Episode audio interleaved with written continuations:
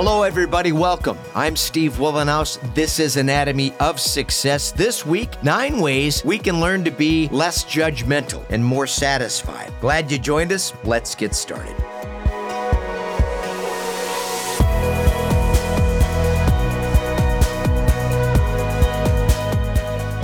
Again, this is Anatomy of Success, and I'm your host, Steve Wohlenhaus. Welcome. Joining us for the first time. Glad you found us. Tell some friends. Come back again next week. We talk about my four tenets of equanimity here better health, healthy relationships, healthy, intimate relationships, and more satisfying work, and everything under the sun that pertains to those four categories. Actionable steps every week we can apply in our efforts to get better each and every week. Subscribe to the podcast. We always appreciate ratings and reviews. Head over to weatherology.com, my company page. Grab the Weatherology mobile app, it's free. International weather conditions. And then find me under About Us at the top of that page. Links to LinkedIn, Facebook, Instagram, now TikTok, as well as YouTube. You know, each of us has been guilty, I'm sure, of passing judgment on somebody else. I've done it. You've probably done it if you're honest. People that claim they don't, probably not being very candid. It's human nature, and often the product of a person with a predilection toward perfectionism. Strong correlation there. It's our self critic that inspires that type of unpleasant human attribute. Because many of us are hard on ourselves. We prefer to focus on condemning other people somebody else. It takes the emphasis off examining our own fallibility and puts the focus on somebody else's shortcomings and deficiencies. In the process of making social comparisons, we indulge in the opportunity to make moral judgment about other people to elevate our own virtuosity. Does that sound familiar? Virtue signaling. That's where it all starts. These people believe they're perfect, so they judge other people incredibly harshly. And it's very prevalent in our world today today, there's plenty of people articulating their outrage to be seen simply as complicit in social ideas and movements that have gained popularity. It's judgment at its finest, and it fails to appreciate our righteous indignation is often inspired by banality of evil. It's what causes ordinary people to follow orders they would normally resist if they exercised critical thinking, common sense, a little wisdom.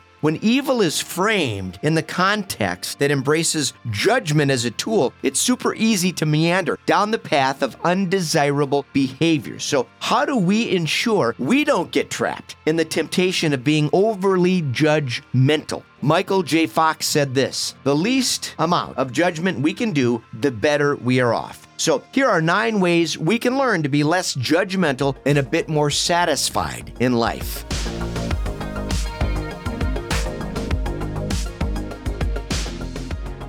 Recognize. Imagine walking through the woods and seeing a cat. It looks adorable. You approach the cat, but it tries to bite you. You suddenly turn angry and instantly change your opinion of the tiny little kitty until the wind picks up and you notice the cat is caught in a trap. We often don't see other people's reality and make instant judgments based on limited facts. Recognizing that is the first step toward making improvement in our propensity to be judgmental.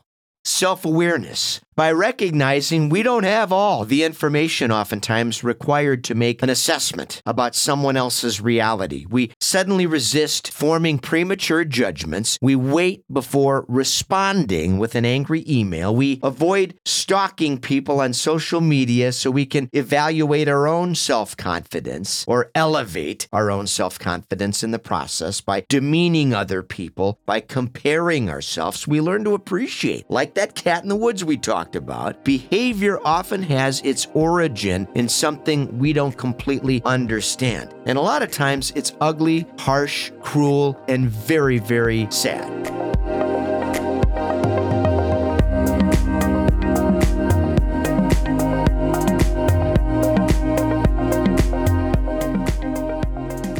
Next, it isn't personal. When we argue or take offense to what somebody else says on social media, for instance, we often take it personally. We assume it's all about us. It isn't. That's our ego demanding that's the response. We never truly understand what someone is struggling with or dealing with, but we should appreciate they are likely confronting many battles, which is what inspires and provokes this vitriol of hatred they spew. We become less judgmental in the process when we learn not to take everything so personally.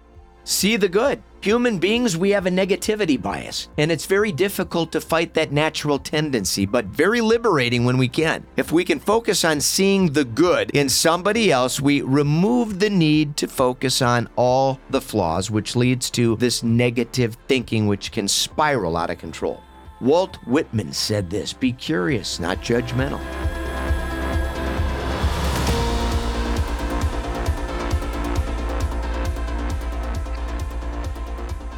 We are all human. When we scan our social media feed and immediately look for something to criticize, remember we're all human, and that's a really futile exercise in self improvement. We all desire recognition and we long to be appreciated. Those are human propensities. We have struggles, families, suffer from pain, heartache. In addition, we all make mistakes. It really helps to stop, pause, and appreciate we are all more alike than different and try to give people a little grace, including ourselves.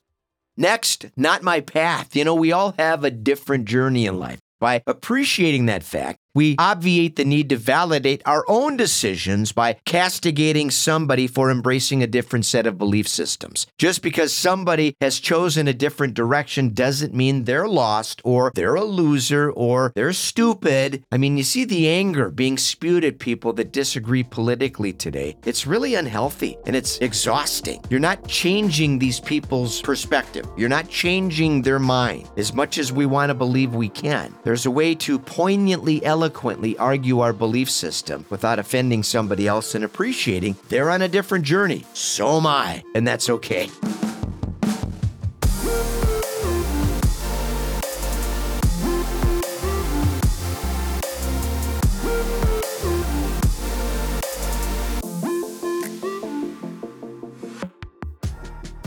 Self appraisal. Now, this is tough, but when we judge, we can often recall a situation where we were guilty of the exact same behavior we're accusing this other person of conducting. That person that cuts us off on the interstate and we scream and yell, have we ever done that? Even if it's inadvertent. We yell, we get irate. However, most of us have been guilty of committing the same offense. Got to take a deep breath, let it go, and resist assuming it was something personal. I witnessed this last summer. Two people going down the interstate, 65, 70 miles an hour. One guy inadvertently, because I saw it, kind of cut the other person off. This guy got so mad, tried to run him off the road, actually bumped his vehicle into this other guy's car. Somebody could have got killed over a tiny misunderstanding. Just not worth it common courtesy. One thing that I've learned to genuinely appreciate in 2022, when all this craziness started, is that most people are doing the very best they can under the circumstances. It's not easy to finesse through challenging times, and it's super easy to jump to conclusions or take things personally. However, when we focus on extending people common courtesy, we choose to see the good and give people the benefit of the doubt by assuming they're not malicious. They're probably just doing the best they can with what they got. And that takes the emphasis off us and encourages us in a more positive way of thinking. Now, granted, there's exceptions. There's nasty, vicious, criminal activity out there. Tough to be courteous. I'm sorry. But average people that are doing the best they can, oftentimes we exacerbate their efforts to do the best they can and choose to criticize and condemn instead.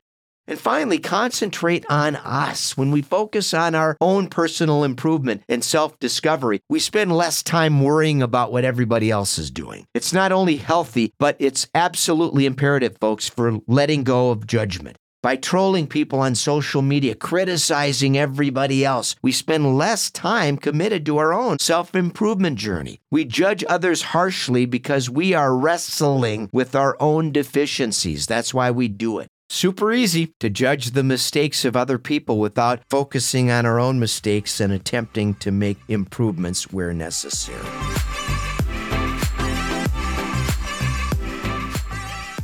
Hope you benefited from this conversation today. Nine things we can do to improve our proclivity to judge other people and give these things a try. Let's get together next week. Until then, I'm Steve Wohlenhaus. This is Anatomy of Success. Let's stay focused. Let's stay positive. Let's stay optimistic.